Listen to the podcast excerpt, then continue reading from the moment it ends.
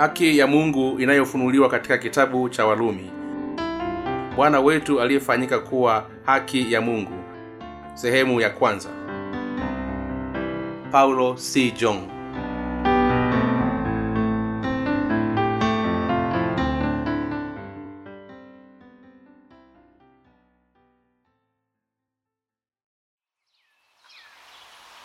Utangulizi katika kitabu cha walumi sura ya kwanza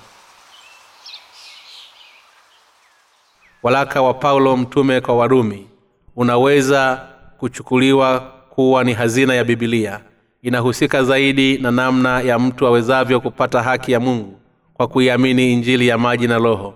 Ukilinganisha waraka wa warumi na ure walaka wa yakobo hapo wanaoelezea huu wa kwanza kama maneno mfano wa mlija wa kufyonzea. Hata hivyo yakobo ni neno la mungu kama ilivyo walumi tofauti pekee ni kwamba katika warumi ni wathamini kwa sababu unatoa mtazamo wa kijumla katika bibilia hali ya yakobo uthamini wake nao upo katika neno ambalo linalowawezesha wenye haki kuishi kwa mapenzi ya mungu. Paulo ni mtu wa namna gani? Hebu tusome walumi sura ya kwanza mstari wa kwanza hadi wa saba. Paulo mtumwa wa kristo yesu aliyeitwa kuwa mtu na kutengwa ahubiri injili ya mungu ambayo mungu amekwisha kuiahidi kuwa kinywa cha manabii wake katika maandiko matakatifu yaani habari za mwanawe aliyezaliwa katika ukoo wa daudi kwa jinsi ya roho mtakatifu kwa ufunuo wa wafu yesu kristo bwana wetu ambaye katika yeye tulipokea neema na utume ili mataifa yote ambao katika hao ninyi mmekuwa wateule wa yesu kristo kwa wote walio lumi wapendwa na mungu walioitwa kuwa watakatifu. Neema na iwe kwenu na amani itokayo kwa mungu baba yetu na kwa bwana yesu kristo. Ujumbe huu unaweza kusomekana kama ni salamu za paulo kwa wakristo wa rumi. Paulo aliwasalimu ikiwa kama mtumwa wa yesu kristo aliye haki ya mungu mstari wa kwanza unazungumzia juu ya swali paulo ni nani? Alikuwa ni myahudi aliyekutana na bwana mfufuka akiwa mjiani kuelekea dameski na ambaye alichaguliwa kama chombo cha bwana. Matendo sura ya tisa mstari wa kumi katika kueneza injili kwa watu wa mataifa. Paulo alieneza injili ya kweli iliyo katika msingi wa mpangilio wa sadaka ya dhambi na unabii wa gano la kale. Katika mstari wa pili paulo mtume alikuwa akieneza injili iliyo na msingi wa maneno ya agano la kale. Alielezea kuwa ni injili ya mungu ikiwa ndiyo mungu amekwisha kuiahidi kwa kinywa cha manabii wake katika maandiko matakatifu. Kwa kupitia mistari hii tunaweza kuona kwamba paulo alichaguliwa kutenda kazi ya injili. Msemo wa kinywa cha manabii wake katika maandiko matakatifu. Yanamaanisha ahadi za mungu katika kumtuma yesu kristo aliyekuja akiwa katika mwonekano na wa mpangilio wa sadaka ya dhambi au unabii wa agano la kale. Manabii wote wa agano la kale aikijumlishwa msa isaya ezekieli jeremia na danieli walishuhudia ya kwamba yesu kristo atakuja ulimwenguni na kufa msalabani baada ya kubeba dhambi zote za dunia. Baadhi ya watu husema ya kwamba maneno ya agano la kale yalifikia ukomo wake kwa wakati huo na kusisitiza usemi huo huku wakinukuu matayo sura ya kumi na moja mstari wa kumi na tatu. Kama ushahidi baadhi ya wainjilisti mashuhuri wamefikia hatua ya kudhalau sehemu hii ya agano la kale. Hata hivyo mungu aliweka ahadi nasi kupitia agano la kale na tayari amekwisha itimiza ahadi hii kwa njia ya yesu kristo katika agano jipya. Hivyo katika ulimwengu wa imani agano jipya halitoweza kuwepo pasipo agano la kale. Na ndiyo ilivyo hasa kuwa agano la kale pia haliwezi kuwepo pasipo agano jipya na hata kutimizwa. Paulo mtume alichaguliwa kwa ajili ya injili ya mungu. Sasa basi swali ni hili. Aina gani ya injili iliyohubiliwa alihubiri ukweli ule wa yesu kristo kuja duniani na kutuokoa kwa dhambi zetu zote kupitia injili ya maji na roho ambayo msingi wake ni agano la kale hivyo kila tunapoihubiri injili ya maji na roho yatupasa pia kufanya hivyo kwa msingi wa unabii na mpangilio wa sadaka ya dhambi uliokuwa nyakati za agano la kale. Hapo ndipo watu watakapoamini kwamba injili ya maji na roho ni ya kweli na pia kwamba agano jipya kutimia kwa maneno ya ahadi ya agano la kale. Tokea mwanzo wa agano la kale tunaweza kuona kwamba mkazo ulitiliwa katika ubatizo wa yesu aliopokea kwa yohana na damu yake msalabani. Huku ikiwa kiini cha agano la kale palikuwa mpangilio wa sadaka ya dhambi ambayo ni ukombozi wa wenye dhambi. Mtu mme na mke ilimpasa aweke mikono yake juu ya kichwa cha sadaka ya dhambi na kumwaga damu yake kwa kifo cha kuchinjwa shingo ili aweze kusamehewa dhambi.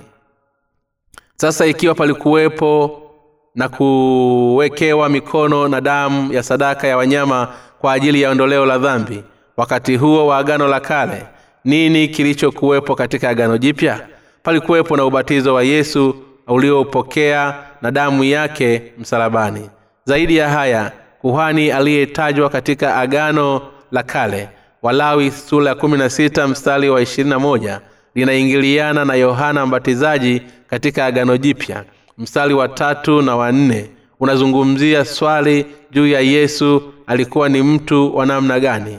Mstari unazungumzia juu ya wasifu wake kiujumla. Yesu kristo alikuwa ni wa ukoo wa daudi kimwili kwa roho mtakatifu. Alifahamika ikiwa kama mwana wa mungu kwa nguvu ya ufufuko wake toka kifoni. Hivyo basi akawa mwokozi wa kuleta maji na damu kwa wale wote wenye kumwamini ikiwa mfalume wa wafalume na kuhani mkuu wa milele mbinguni kwa wenye kuamini. Katika baadhi ya thiolojia za kikristo uungu wa yesu umekuwa ukikataliwa kabisa. Thiolojia hizi husema alikuwa mfano mzuri wa kijana. Zaidi ya hayo kulingana na thiolojia ya kisasa husema upo wokovu katika dini zote.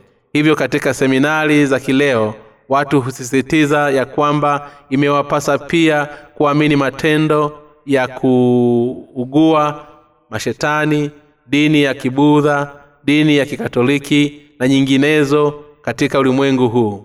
Hiki kinachoitwa thiolojia ya kileo au thiolojia mpya husema kwamba kila jambo ni lazima liheshimiwe na kukubalika na hivyo wanadamu wote imewapasa kuungana na kuwa wamoja. Hata hivyo ilikwisha semwa kwa uwazi katika bibilia kwamba hapo mwanzo mungu aliziumba mbingu na nchi.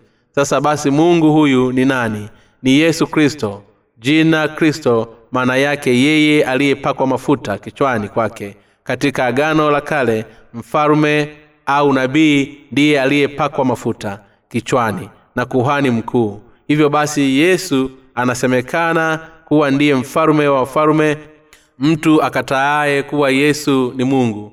Huyu si muumini wa mungu. Siku hizi imani za watu ulimwenguni pote zimegeuka kuwa ni za kiungano na kimadhehebu ya aina mbalimbali. Yaliyo katika msingi wa wingi wa kidini. Usifu na kuabudu huku wakichanganyana mambo ya aina mbalimbali toka dini za kigeni kama vile kibudha budhism na kimfusia confusim katika wakati fulani mkusanyiko huabudu kwa njia za kibudha na wakati mwingine hufanya kwa njia za kikristo. Labda paweza pakawa na muunganiko wa mlo. Hata hivyo inapokuja swala la imani basi ile halisi muhimu zaidi hivyo jibu ni kwamba kwa swala la mstari wa tatu na wanne yesu ni nani?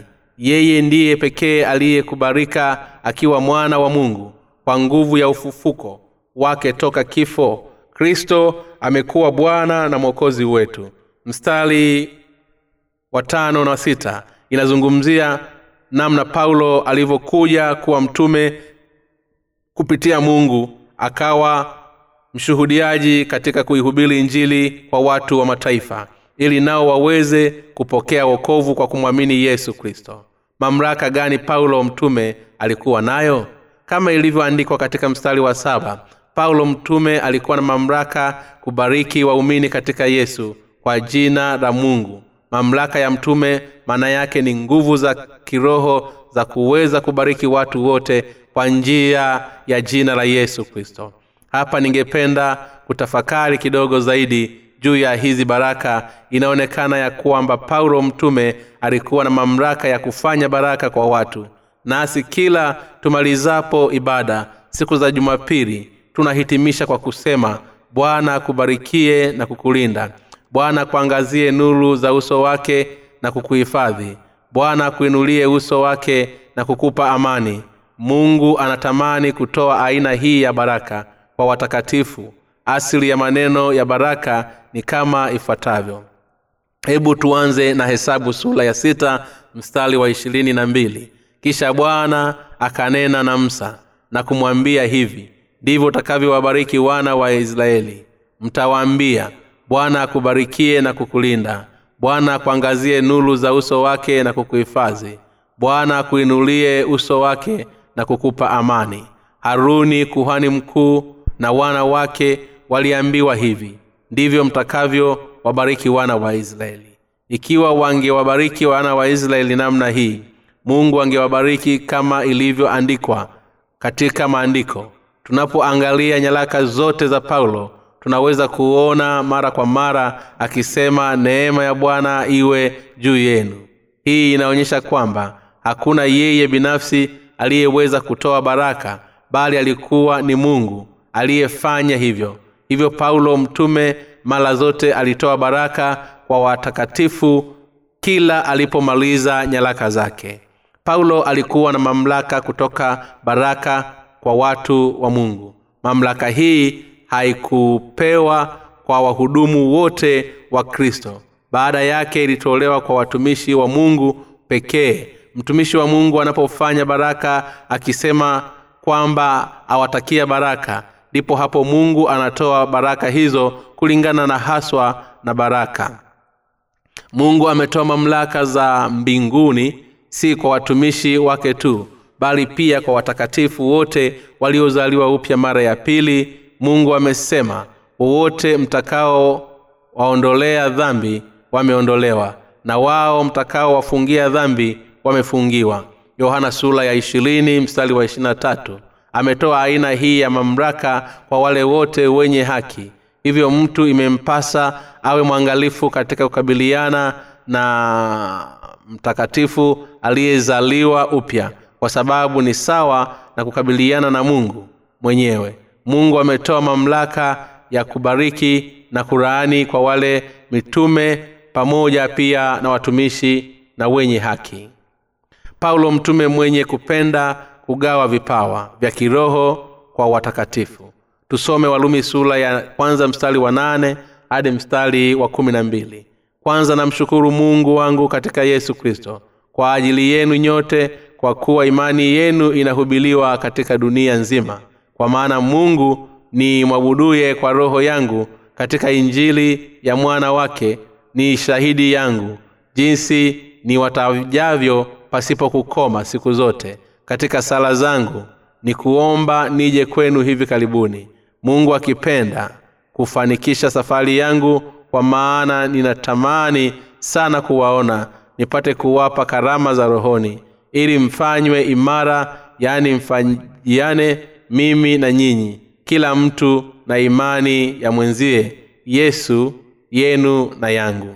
Kwanza kabla ya yote mtume paulo alikuwa akimshukuru mungu kwa ajili ya nani alimshukuru mungu kwa ajili ya wakristo wa roma kwa sababu walikuwa wakimwamini yesu na kwa kupitia wao injili ilihubiliwa kwa watu wote. Katika mstari wa tisa na wa kumi mtu angeliweza kuuliza swali kwa nini paulo mtume alitaka kwenda roma wakati wa safari za huduma yake? Sababu yake ilikuwa ni kwamba endapo injili ya maji na roho ingelihubiliwa roma kwa wakati huo ingeliweza kusambaa ulimwenguni pote kama amerika kwa nyakati hizi.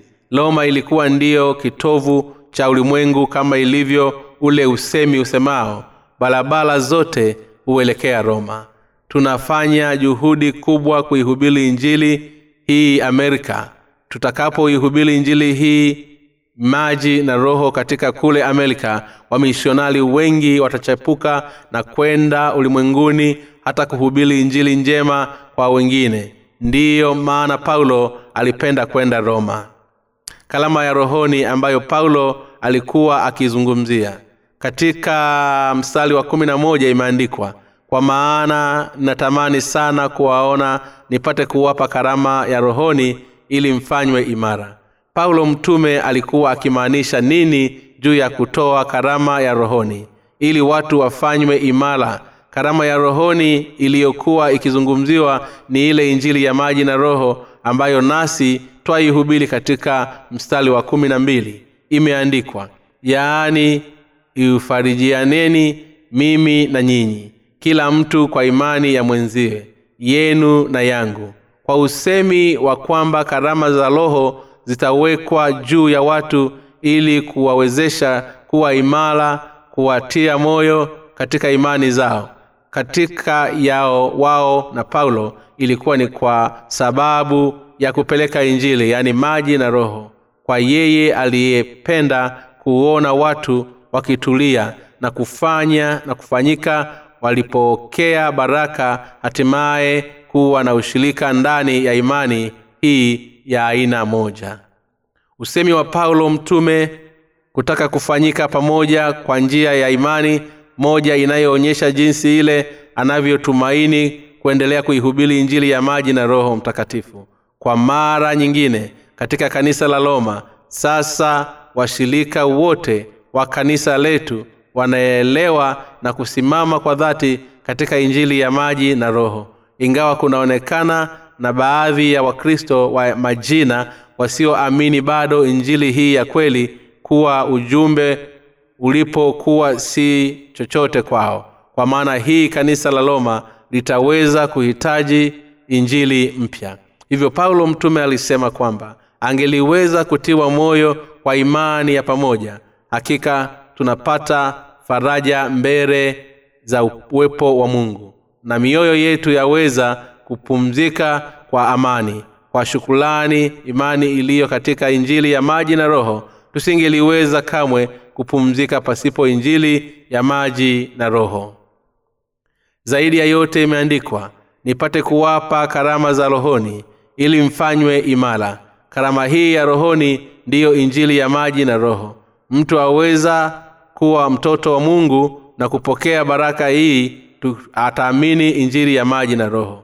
Hata hivyo kuna faida gani watu kuishi kiuadirifu au kwa uaminifu kwa kuwasha mambo kama uvutaji wa tumbaku kunywa pombe na kuepuka kutenda mabaya. Ikiwa hawaifahamu injili ya maji na roho ingawa wanamwamini yesu kwa namna yoyote matendo yao hayana maana mbele ya haki ya mungu.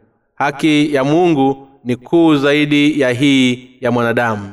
Ni rahisi kuwavuta watu kanisani lakini ni muhimu kuihubiri injili ya maji na roho kwa waumini wapya ili waweze kusamehewa na dhambi zao zote na kuwa watoto wa mungu kwa kuvikwa karama ya roho ambayo ndiyo baraka toka mbinguni. Paulo mtume alipenda watakatifu wa roma waweze kutiwa moyo kwa njia ya imani yake. Hivyo alisema yaani tufarijiane mimi na ninyi kila mtu kwa imani ya mwenzake yenu na yangu kwa hiyo paulo mtume ilimlazimu aihubiri injili kwa jumuiya nzima ya kanisa ili waweze kuwa na imani hatimaye wafanywe imara kwa imani yake katika maji na hatimaye wafanywe imara katika imani yake katika maji na roho. Ili mlazimu awape waumini wa kanisa la roma injili ya maji na roho mtakatifu na kuwafundisha jinsi ile ilivyokuwa undani. Hii ndiyo iliyomfanya paulo mtume kuwa tofauti na wainjilisti wengine wa nyakati hizi hapa ulimwenguni. Katika waraka wa kanisa la roma paulo mtume alisema kwamba alipenda watu waweze kufarijiana kwa imani ya pamoja kati yao na yeye. Hivi ndivyo wahubiri wa nyakati hizi waliomo makanisani wanapaswa kujifunza toka kwa paulo mtume. Paulo mtume alizoea kuihubiri injili ya maji na roho ambayo mtu angeliweza kutambua kati ya ndugu wa kweli na wa uongo kiimani. Nyakati hizi makanisa huwafanya makundi ya waumini wapya kupokea kwanza kanuni za mafundisho kwa miezi sita na kwa mwaka mzima hatimaye kuwabatiza. Hivyo hubatizwa pasipo kujali ikiwa wameelewa injili ya maji na roho au la ambayo yesu ameikamilisha kwa maneno mengine ingawa watu watakuwa washiriki wa kanisa bado hawajaweza kuwa watoto wa mungu waliopokelewa na haki yake. Kile watumishi wa nyakati hizi wanachoweza kufanya waumini wapya ni kuwafundisha namna ya kuhifadhi akilini amri kumi na kanuni ya imani ya mitume. Waumini hao wanapohitimu kwa kufaulu kuweka kichwani ndipo huulizwa sasa je utaacha kuvuta sigara kunywa pombe? Je utakuwa mwaminifu kwa kulipa asilimia kumi ya mapato yako? Utaishi maisha ya uadilifu? Sababu ya makanisa katika ulaya asia na ulimwenguni pote kuwa mbali na haki ya mungu ni kwamba wao hufukuzia haki ya mwanadamu. Siku hizi hata hapo korea au kwa jinsi inavyofahamika kwa jina jerusalemu ya asia idadi ya wakristo inashuka kwa sababu imefikia hali ambayo hakuna yeyote apendaye kuja kanisani ikiwa hakuna tukio la maana litakalofanyika kama vile matamasha ya nyimbo za kusifu au onyesho la nyimbo.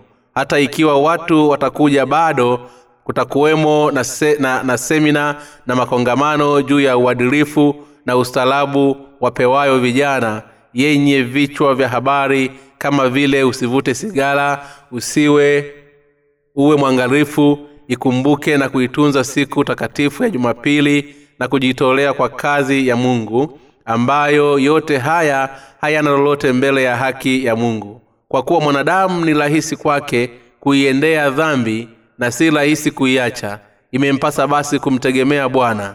Hivyo watu wanapokuja katika kanisa la mungu imetupasa kuwapa injili ya maji na roho ili kwamba waweze kupokea haki ya mungu. Kwanza imetupasa kuwapa haki ya mungu isemayo kwamba mimi na wewe tumetakaswa dhambi zote ingawa bado tu wadhaifu mwilini. Uwe na uhakika wa kuweka katika kumbukumbu za akili yako mtu aweza kuishi kulingana na mapenzi ya mungu ikiwa ametakaswa kwa njia ya kuamini haki ya mungu. Mtu aweza kuihubiri injili ikiwa tu tatizo la dhambi zake limetatuliwa. Ilisemekana kwamba paulo mtume kwa hakika aliwapa karama ya rohoni watu. Karama hizi ambayo paulo anaizungumzia si zile zimesemekanazo kama vile kunena kwa rugha au uponyaji ambao huzungumziwa na vuguvugu la wapentekosti katika ukristo wa siku hizi. Wakristo wengi huchukulia matukio yao siyo ya kawaida kama vile maono unabii kunena kwa rugha au kuponywa magonja vyote na vingine kama hivi kuwa ndivyo karama. Hata hivyo mambo haya si karama za rohoni toka mbinguni kuona maono wakati maombi bila shaka si karama ya rohoni. Kwa kuwa kupiga mayowe au kupata kupagawa kila asikiapo sauti ya ajabu huku akishindwa kupata usingizi usiku kwa siku kama tatu. Yote haya si karama ya mungu. Anayedai kuwa anaweza kunena kwa lugha na kuanguka kwa kukosa fahamu baada ya kupiga mayowe na kunena kwa lugha za ajabu la la la la akichezesha ulimi. Hii si namna ya mtu kupokea roho mtakatifu. Badala yake ni sawa na kulukwa akili kwa hali ya kupagawa. Hata hivyo wapo wanaojiita wana uamsho wa karismatiki ambao husisitiza kwamba kwa lugha au namna ya kumpokea roho mtakatifu hufanya jambo la makosa sana na imani walio nayo hakika si sawa. Maji ya uzima ya roho mtakatifu hububujika toka mioyoni pale tunapokuwa waaminifu kwa kazi za kiroho wa mungu na kumfuata bwana. Maji ya roho mtakatifu yatafurika ndani ya mioyo yetu pale tutakapokuwa tumeachana na matendo ya mwili na kufuata matendo ya kiroho badala yake wakristo inawapasa kutafuta na kupata karama za rohoni na kuondoleo la dhambi kwa kuamini injili ya maji na roho. Baadhi husema kwamba idadi kubwa ya wakristo kwa sasa wanaelekea karibu na motoni kutokana na nafasi za makanisa ya wakati huu. Hii inaonyesha ya kwamba makanisa ya nyakati hizi huchochea zaidi haki ya kibinadamu badala ya waumini wao kuhudhuria kanisani kwa muda mrefu. Hii haimaanishi kwamba mtu huyo aweza kupokea karama ya roho mtakatifu kwa matendo ya aina hii.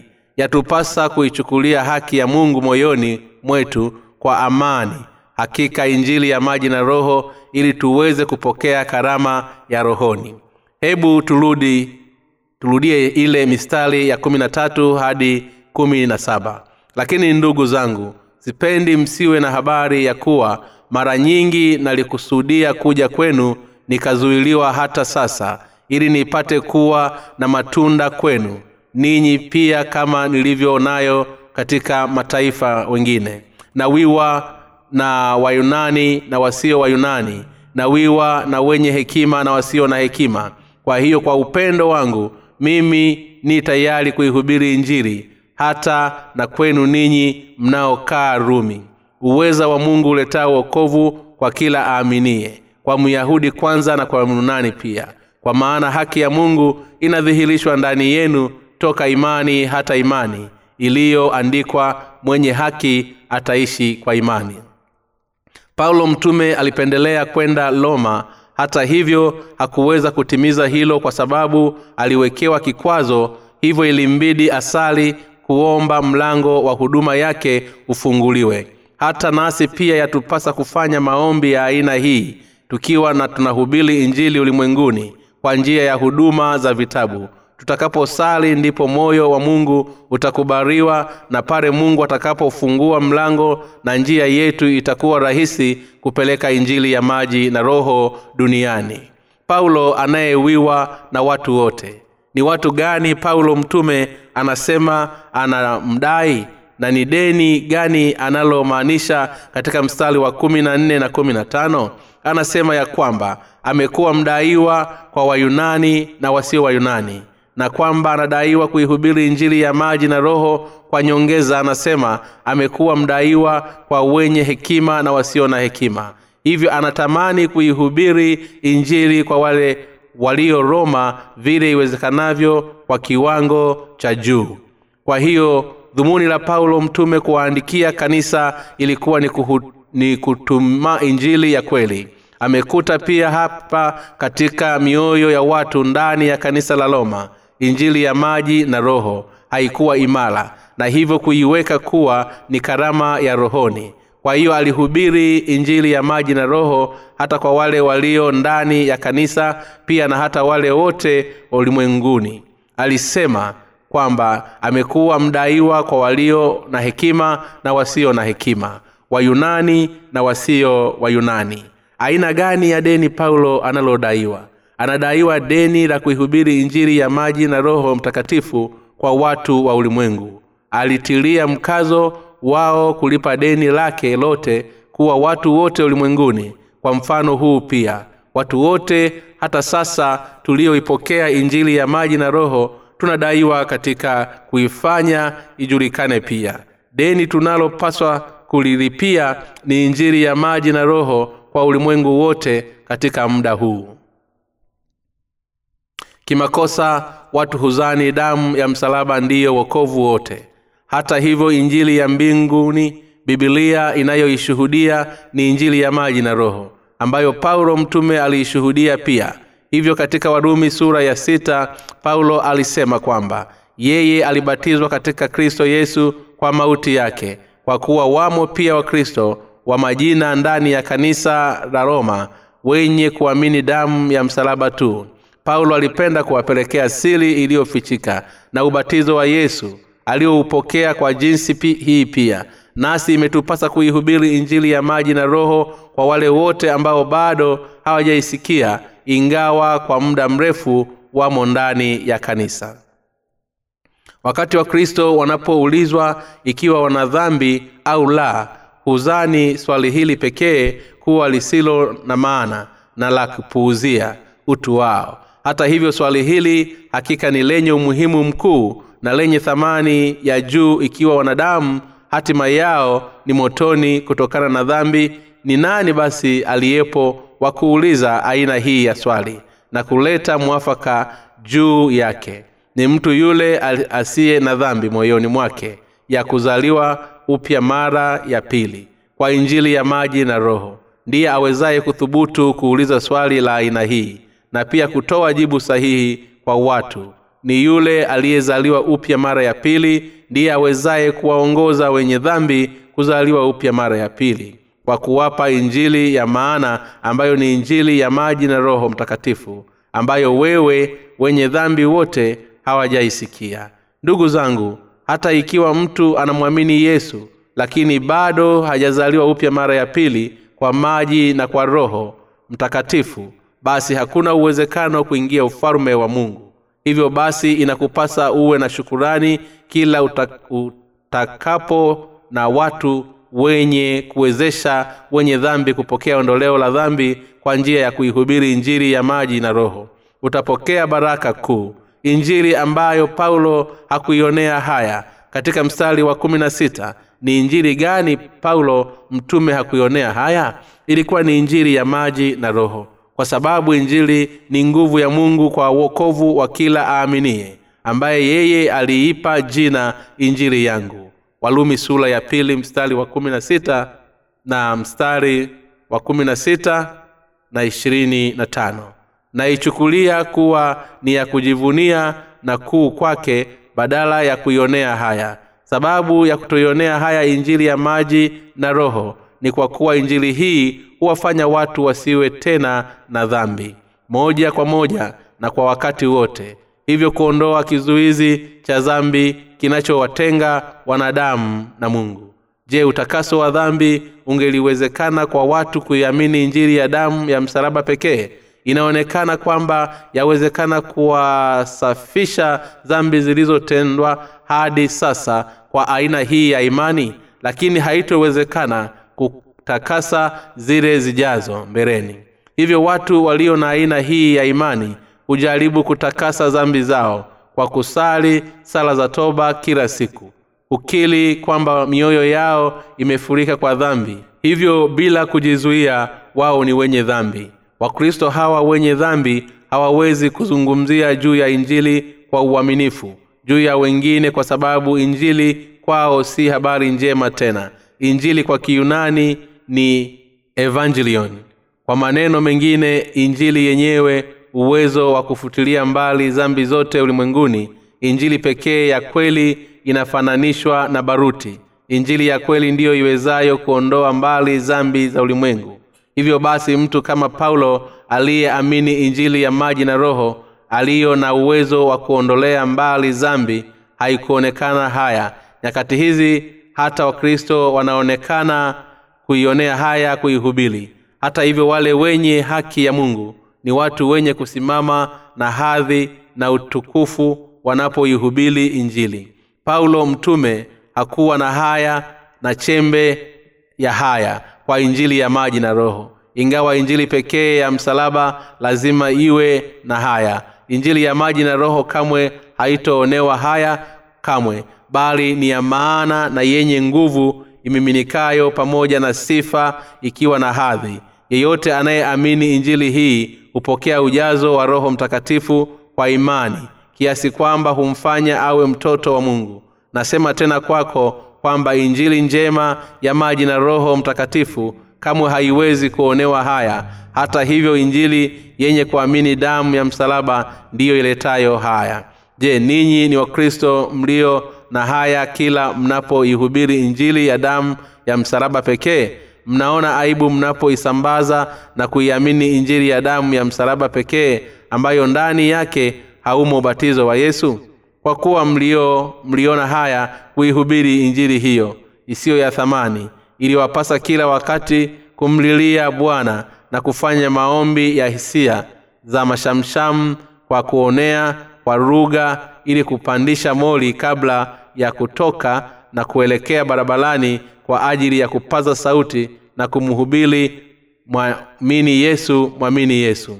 Hili ni jambo ambalo mtu aweza kulitenda akiwa amejawa na hisia kali na si awezako kulifanya akiwa na ufahamu wa kweli.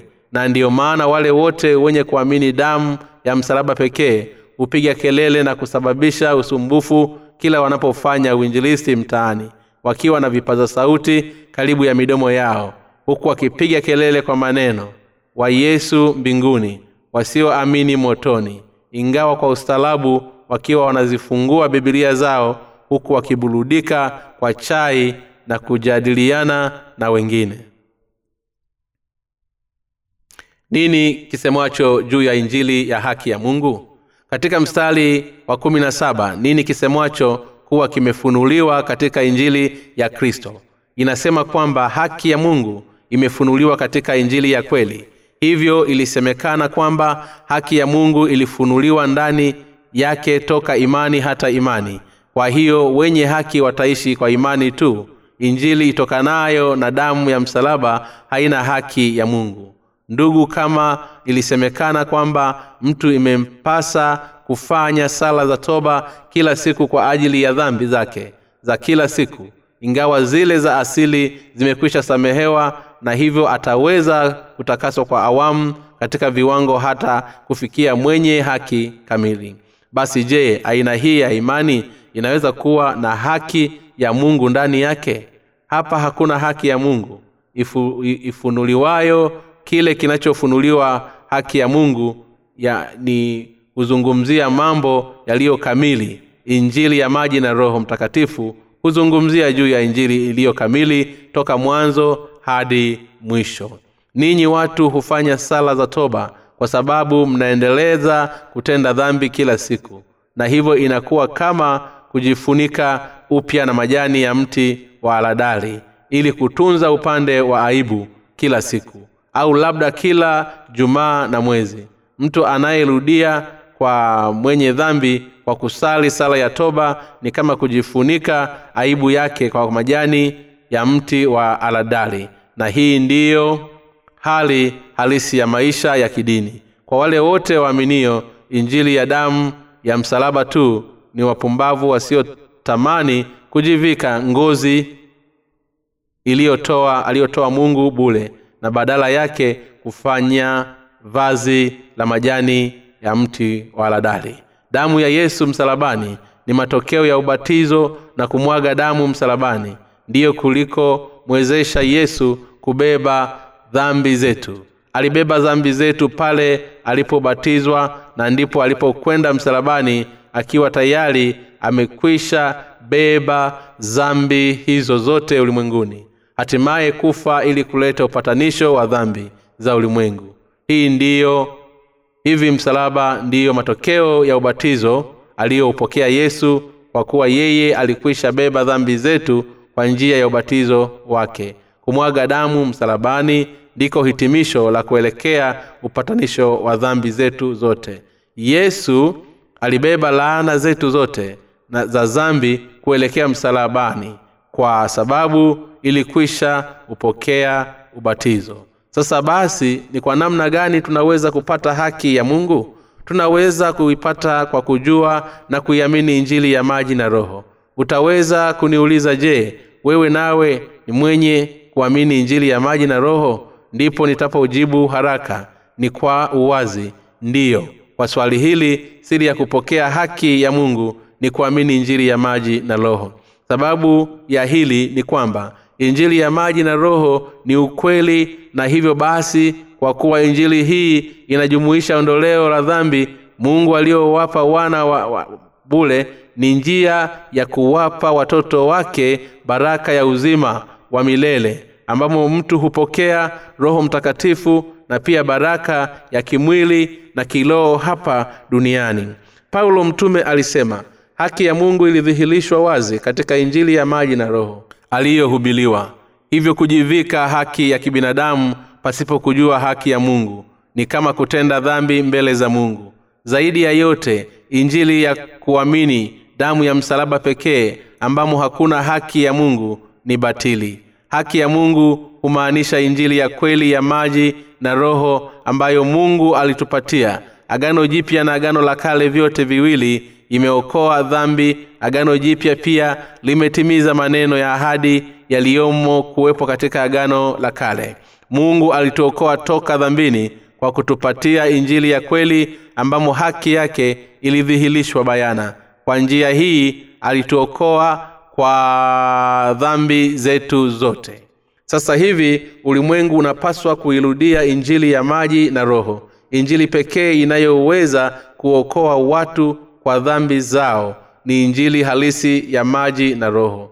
Ndugu zangu ulimwengu wote inabidi mrudi injili ya maji na damu. Inabidi mrudie injili hii iliyo na haki ya mungu. Sababu ya hili ni kwamba injili ya maji na roho ndiyo ukweli pekee uwezao kuokoa watu na dhambi zao.